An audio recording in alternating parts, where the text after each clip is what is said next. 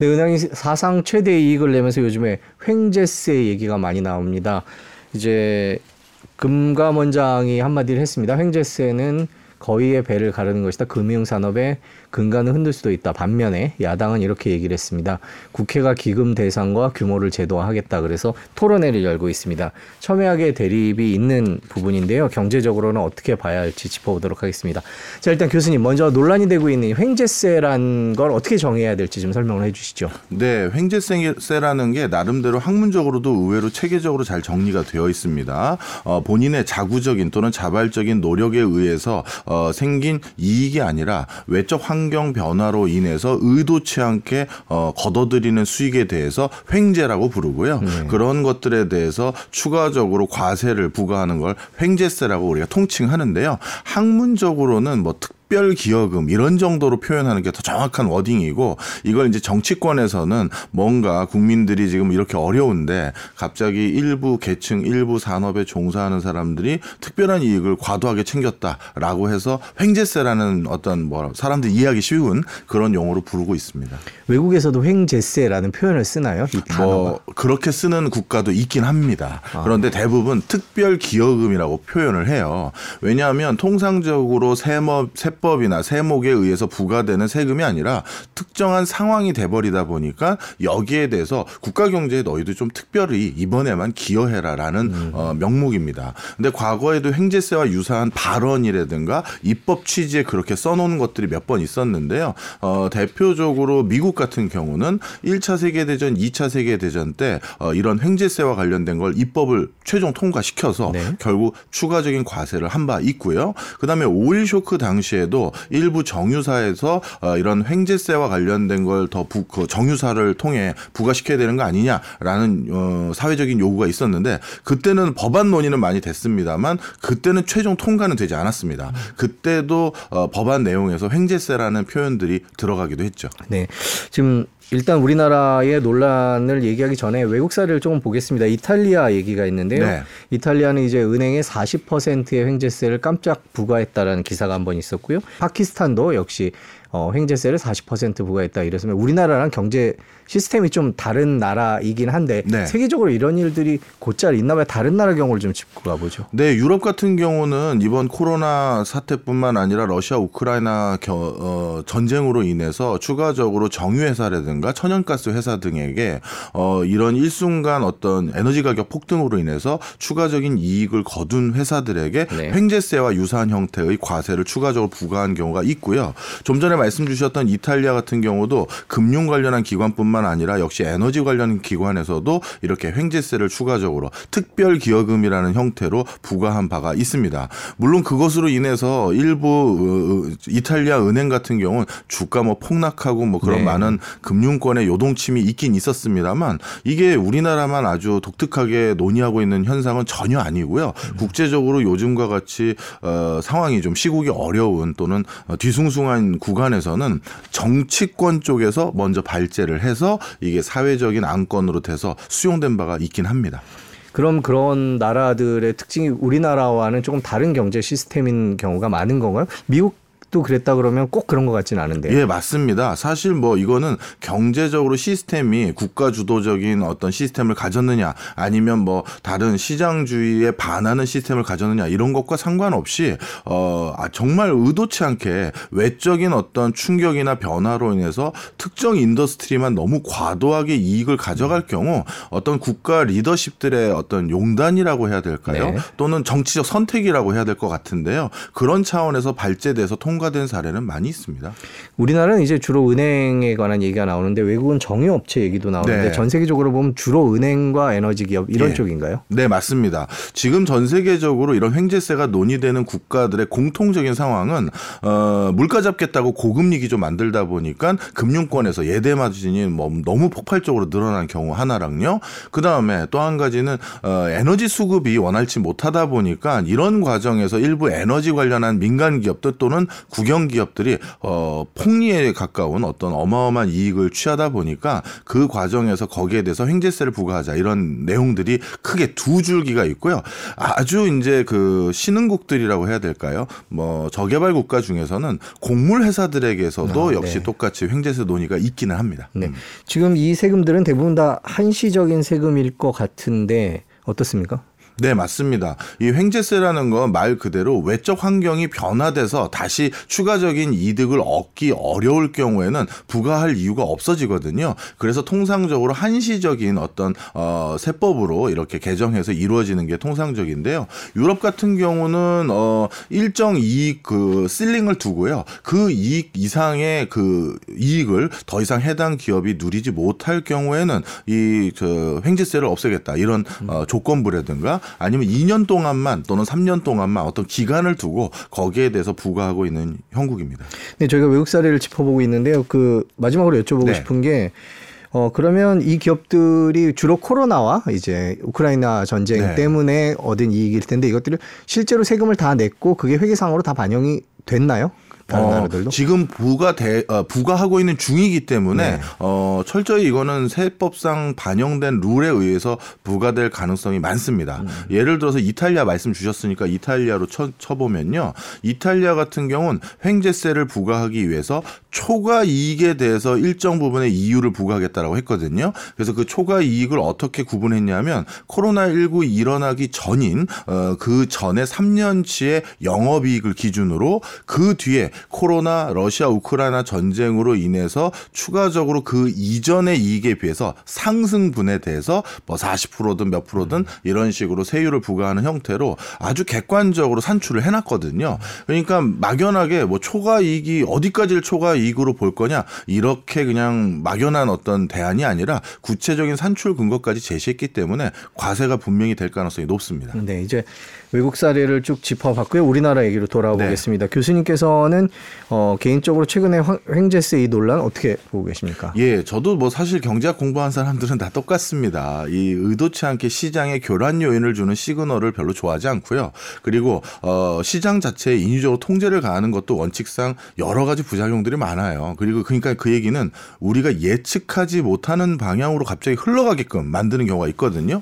그래서 원칙은 횡재세에 대해서 저도 사실 긍정적이지 않습니다. 네. 그런데 이번에 우리나라에서 횡재세가 두 번의 이슈가 있었어요. 바로 요 직전에 정유사들이 분명 국가에서 어, 유류세 같은 경우도 인하해 줬음에도 불구하고 그게 가격에 다 통상적으로 반영된 비율이 100% 반영이 안 됐거든요. 그래서 많은 이익을 거뒀다라고 했었을 때는 저한테 이런 언론사에서 인터뷰를 요청했었을 땐 그럼에도 불구하고 저는 횡재세를 반대합니다 말씀을 드렸는데 이번 은행 사태에서 횡재세에 대해서 이슈가 됐었을 때는 저는 이번 은행 사태에 대해서는 저는 좀 찬성하는 입장에 가깝다. 이렇게 입장을 좀 달리 표현할 수밖에 없는 이유가 좀 있네요. 예. 그두 가지 차이점을 두시는 그 배경이 궁금합니다. 예, 좀 설명을 드리겠습니다. 어떤 외부 환경이 변화돼서 내 자구적인 노력이 아니라 그런 환경 변화로 인해서 엄청난 이익이 생겼다고 원래 예상과 달리 추가적으로 이익을 과세하면 안 된다는 게 원칙이기 때문이거든요.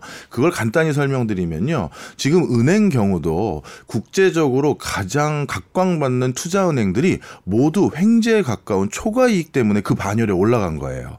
대표적으로 나폴레옹 전쟁 때부터 해서 많은 전쟁 때 환차익이라든가 채권 투자 이런 것들을 어마어마하게 잘했기 때문에 뭐 JP 모건이라든가 그 전에는 로스차일드 가문이라든가 이런 국, 그 은행권에 근무했던 어떤 가문들 또는 어, 금융기관을 운영했던 회사들이 정말 일순간 상상할 수 없는 자금을 얻었고요. 그 자금을 바탕으로 진짜 국제적인 금융 네트워크를 구축할 수 있는 종잣돈으로 활용한 거죠. 그리고 나서 지금 뭐 몇 세기 동안 세계에서 가장 잘 나가는 금융회사의 반열까지 올라간 게 전부 이렇게 의도치 않은 외국에서 전개된 상황 변화로 인한 횡재 덕분이에요. 그러면 만약에 그때 미국 정부라든가 유럽의 영국이라든가 이런 곳에서 자국의 금융회사들이 일순간 전쟁을 통해서 엄청난 추가적인 이득 이득을 얻었다라고 과세를 전부 때려버렸다면 지금 영국이나 미국이 세계적인 금융회사를 못 가졌을 겁니다. 같은 맥락에서 지금 정유사들, 우- 국내 정유사들의 상황이 어떠냐면요.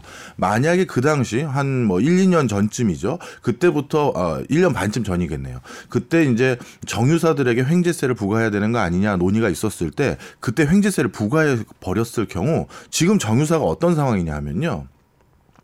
중국이 중국의 석유화학 업종에 어, 그 종사하고 있는 많은 기업들이 중국 내수 경제가 너무 안 좋으니까 특히 부동산과 건설 경기가 너무 안 좋으니 안, 안 좋다 보니까 건설 관련 어, 자재 그다음에 원료들을 한국의 반덤핑 수준으로 거의 폭탄으로 던져요.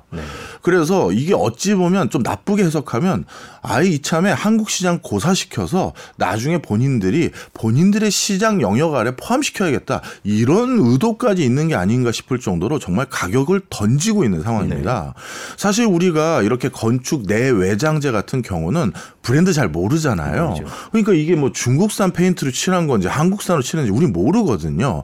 그러니까 저쪽에서 폭탄으로 던졌을 때 한국의 건설업계도 요즘 빡빡한 상황이다 보니 그걸 받아주기가 쉬운 거예요. 그러다 보니까 여수 산단이라든가 이런 어 정유업체뿐만 아니라 전후방 산업에 해당되는 석유화학 업종은 진짜 고사 직전이라는 소리까지 나오거든요. 그런데 그나마 이럴 때 버틸 수 있는 seed money는 어찌 보면 불과 1년 반쯤에 엄청나게 걷어들였던 초과 이익을 바탕으로 이런 혹한기는 견딜 수 있는 seed money가 되기도 하거든요. 그래서 정유업체처럼 국제적으로 허들이 낮고 굉장히 뭐라 할까요? 음, 경쟁이 competitive한 그런 산업군에서는 갑자기 이익이 생겼다고 그걸 걷어들였다가는 그 산업이 위기가 생겼을 때 네. 대응을 못할 수도 있고 반대로 그 초과 이익을 바탕으로 정유회사들 중에 일부가 우리 해외 진출하겠다. 예전에 미국이나 영국의 금융회사들처럼요. 그러면 그게 그런 큰 종잣돈이 되거든요. 그래서 그때는 제가 반대하지, 어, 저기, 횡재세를 반대했던 거예요. 근데 지금 이제 은행권은 어떤 상황이냐면 우리 은행은 국가가 온실 속에서 철저히 과점 시장으로 보호해 왔고 과점 시장 아래서 움직이게끔 만드는 대표적인 규제 산업 중에 하나가 금융 회사입니다. 그러니까 우리나라 금융회사들 같은 경우는요 초과 이익이 생겼다고 해서 갑자기 그 초과 이익을 바탕으로 JP 모건처럼 아니면 뭐 어떤 또 다른 금융회사들처럼 우리 동남아 시장을 이 돈 가지고 진출하자 이럴 수가 없어요.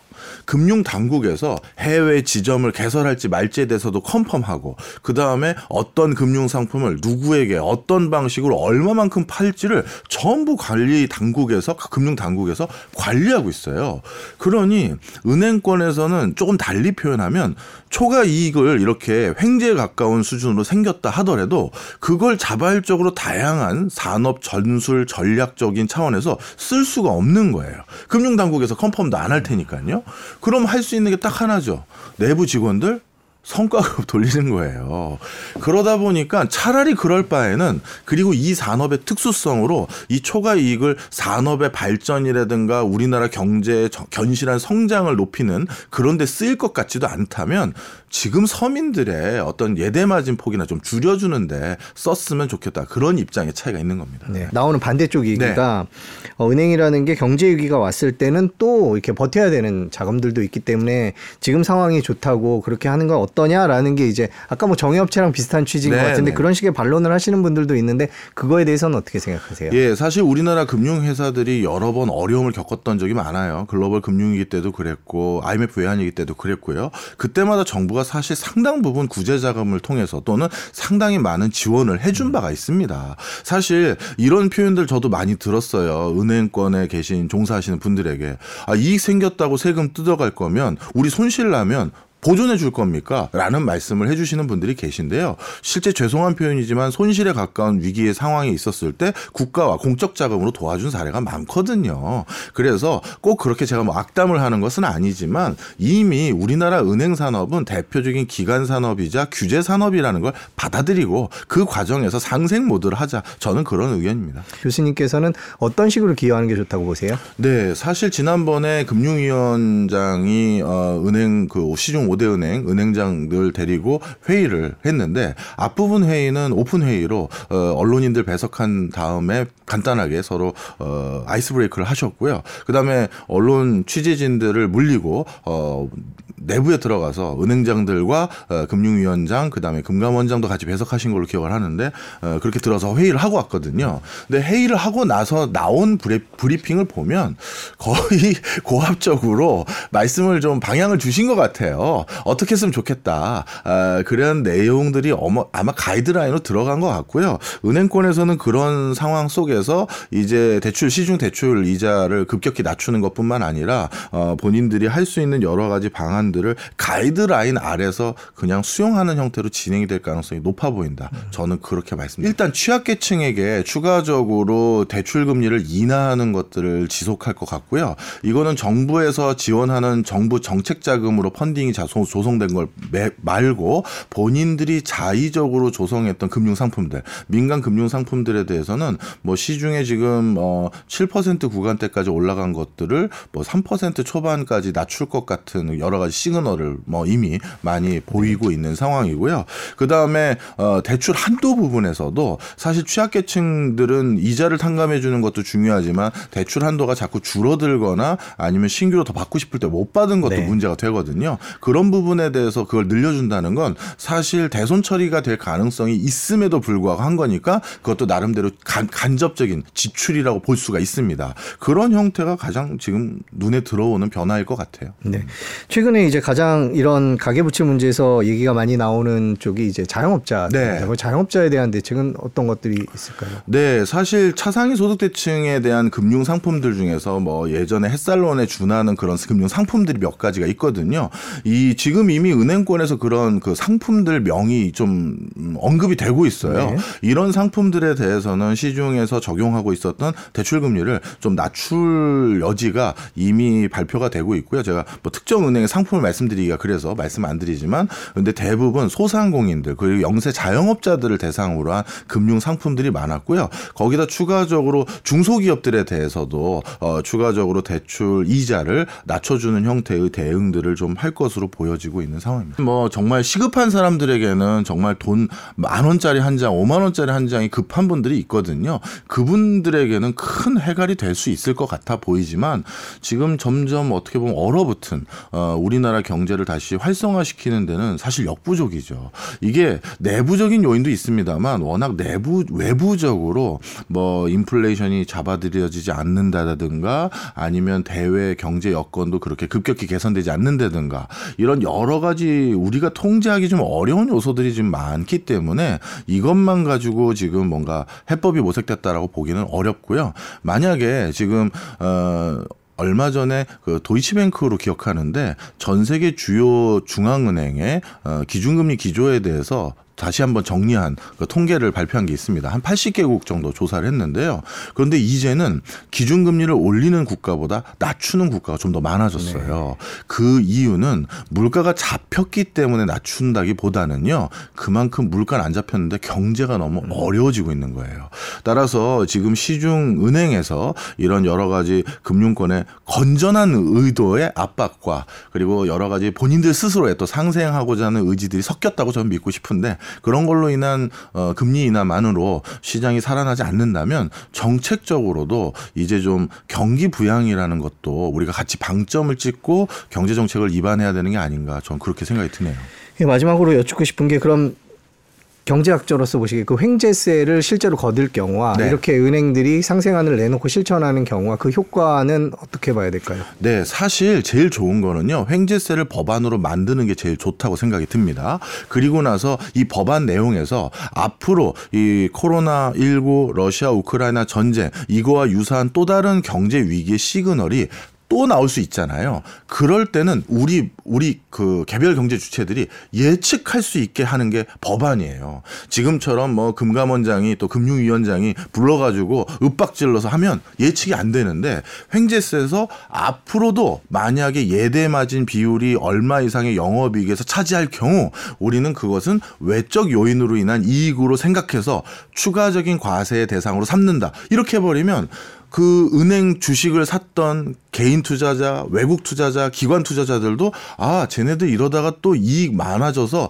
또 세금 더 내겠네. 예측하면서 우리도 투자를 할 수가 있잖아요. 그래서 항상 뭐든지 경제는 많은 사람들에게 예측 가능하도록 해주는 게 더 중요하다. 이렇게 말씀드립니다. 실제로 선진국에서 그렇게 입법을 한 경우가 있는 거죠. 그렇죠. 한시법으로 해서 횡재세를 입법을 했고요. 그게 일몰제도로 끝나고 난 다음에 뭐 다음에 똑같은 상황이 일어나면 또 하겠다 이렇게 명시된 적은 없지만 그런 전례를 남겨서 시장에서 이번에도 또 그렇게 되겠는데 이렇게 생각할 수 있는 여지까지는 적어도 제공해 줬죠. 네. 네.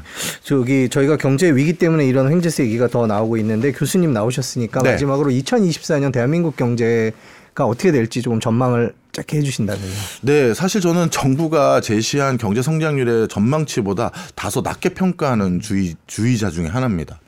사실 경제 성장률에 대해서 정부 쪽 사이드에서 가장 먼저 발표하는 어, 부처는요 예산 정책처예요. 왜냐하면 지금도 예산 시즌이잖아요. 네네. 내년도 세입과 세출이 어떻게 될지를 미리 계획을 짜야 되다 보니까 내년도 경제 활동 수준이 얼마 정도 될 것 같습니다. 그래서 세입은 어느 정도 걷혀서 저희가 세출은 이렇게 계획하는 게 맞을 것 같습니다. 그 계획을 해야 되거든요. 그러다 보니까 뭐 KDI라든가 한국은행이라든가 다른 데보다도 조금 먼저 전망치를 발표합니다. 근데 전망치를 봤더니 실질 GDP 성장률이 어 2%대 수준으로 예년에와 큰 차이가 없는 걸로 발표를 한 거예요. 근데 제가 느끼는 여러 가지 지금 여기저기서 들리는 곡소리하고는 좀 다르거든요. 그래서 이게 이상하다 싶어가지고 어 세부 사항을 좀 받아봤어요. 그랬더니만 건설 투자의 그 기여도는 제로고요. 네. 그러니까 부동산과 건설 부분이 우리나라 경제 성장률에 기여하는 부분은 제로고 그 다음에 민 어. 어, 정부 소비, 그 다음에 정부 투자도 예전에 비해서 줄었어요. 네. 우리나라 GDP 성장률에서 최근 어, 5년 동안 정부 투자와 특히 정부 소비가 차지하는 비중은 절대적이었거든요. 워낙 경기가 어려우니까 공적 자금 투여한 거죠. 그런데 그거를 거의 반토막씩 내놨는데 그런데 어떻게 경제 성장률이 뭘로 똑같아졌지? 라고 숫자를 들여다봤더니 민간 투자가 10배 가까이 늘어날 거라고 전망을 해놓은 거예요. 향후 4년 동안. 저는 거기에 대해서 솔직히 동의하기가 어려워요. 왜냐하면 저도 어 학계 선배들 또는 후배들하고 같이 연구소를 하나 설립해서 운영하는데 아주 손쉽게 말씀드리면 저희 연구소에서 프린터 하나를 바꾼다든가 연구원 하나를 더 뽑으면 그게 민간 투자가 되는 거거든요. 근데 저희가 언제 그런 투자를 늘리겠어요? 정부에서 용역을 더 줄 것 같거나 실제 용역을 더 수주받았을 때 투자하는 거 잖아요. 사실 우리나라와 같은 국가 주도의 경제 체제를 가지고 있는 곳에서 민간 투자나 민간 소비는 정부 소비와 정부 투자와 맞물려 있는 섹터들이 많아요. 그런데 정부 소비와 정부 정부 투자를 줄였는데 민간 투자가 10배 가까이 늘어날 거다. 4년 동안 저는 솔직히 동의하기가 어렵습니다. 그리고 GDP는 그 숫자가 올라, 올라가려면 그 D가 domestic이기 때문에 국내 투자해야 돼요. 근데 지금 보호무역주의 속에서 우리나라 앵커 기업들이 전부 어디에 투자하고 있어요? 미국에. 미국이죠. 우리 2차 전지 그 공장은 16개 정도가 지금 미국에 다 기가급 factory로 투자되고 있고요. 삼성에서 반도체 공장도 미국에 투자하고 있고 현대자동차에서 전기자동차 공장도 미국에 투자하고 있어요. 민간 투자 중에서 가장 어떻게 보면 포션이 높은 앵커 기업들이 전부 미국에 투자하는데 GNP가 아니라 GDP에 어떻게 그게 올라갈 수가 있겠습니까? 그래서 이거는 조금 죄송한 표현이지만 정부가 어떻게 보면 예전 성적표를 어떻게든 우리가 맞추기 위해서 어떻게 든 우리가 해보자는 의지는 담긴 것 같긴 하지만 실질적으로 객관적인 근거까지는 제시한 것 같지는 않다라는 느낌이 많이 들고 있습니다. 그럼 내년 경제도 쉽지 않을 네. 거라고 보고 계시군요. 반도체나 일부 업종 빼고는 어려울 것 같습니다. 음, 반도체는 그래도 좀 회복이 될 거예요. 반도체는 회복될 것 같습니다. 요것도 간단히 말씀드리면요. 우리 경제살롱 저도 맨날 네. 시청하는 애청자 중에 하나로서 어 투자하시는 분들이 많이 보잖아요. 근데 어 부동산도 주춤하고 경제도 주춤하자니 그럼 우리는 어떡하라는 겁니까? 근데 저는 이렇게 생각해요. 지금 앞으로 지 올해부터 어, 앞으로 한 3, 4년 동안 예전에 우리 역사 시간에 배웠던 과학혁명 수준의 엄청난 과학기술의 빅뱅이 일어날 거예요. 그 빅뱅 때 어떤 선도 기업으로 치고 나갈 회사를 잘 옥석을 고르면 엄청난 수익을 거둘 수가 있거든요. 제가 이렇게 생각하는 이유가 있어요. 역사적으로 이렇게 과학기술이 비약적으로 발전할 수 있는 상황이 놓여졌던 때가 지금 똑같이 그게 판이 만들어지고 있는 거예요. 첫 번째는 전쟁이나 또는 냉전 시 국이었어요. 뭔가 전 세계 패권 국가들이 쟤보다 먼저, 쟤보다 빨리, 쟤보다 더 높이, 멀리 이런 기술을 확보하기 위해서 규제도 풀고 엄청난 재정 지원도 하고 그리고 그 분야에 일하고 있는 엔지니어들 스스로도 원래 외국의 엔지니어들 저도 많이 알지만 이좀 편하게 일하지 우리처럼 막 이러지 않거든요. 근데 요즘은 달라요. 중국이 벌써 했다고? 야, 서둘러. 야, 미국이 벌써 했다고? 서둘러. 이런 분위기예요. 이런 분위기는 진짜 과학기술의 빅뱅이 일어나는 게 하나 있고요. 그 다음 두 번째는 항상 산업혁명이나 과학기술혁명 때는 과학의 가장 근본적인 틀을 개선할 수 있는 어, 수단이나 방법론들이 생기는데 예전에는 이제 증기기관이 그거였죠. 그것 때문에 방적기, 방직기, 기차 등등이 동시에 다 만들어질 수 있었으니까요. 지금은 그게 뭐냐면 AI예요. 저희도 연구소에 인력 별로 없어요. 그런데 ChatGPT 본격적으로 활용하기 시작하면서 제가 연구 수행하는 기간이 10개월짜리를 ChatGPT를 잘만 활용하면 일주일 만에 끝나요. 그러면 마치 연구원이 3, 400명 있는 것과 똑같은 효과를 저희 같이 small business 하는 연구소에서도 하는 거거든요. 이제는 정말 내가 내 근로소득으로 뭔가 인생 역전이 어렵다 하더라도 과학기술의 변화 패턴만 잘 읽어도 대박을 칠 수 있다. 이렇게 말씀드립니다. 네, 내년도 경제와 내년도 투자에 관한 얘기까지 모두 들어봤습니다. 자, 오늘 얘기 여기까지 듣겠습니다. 긴 시간 고맙습니다. 고맙습니다.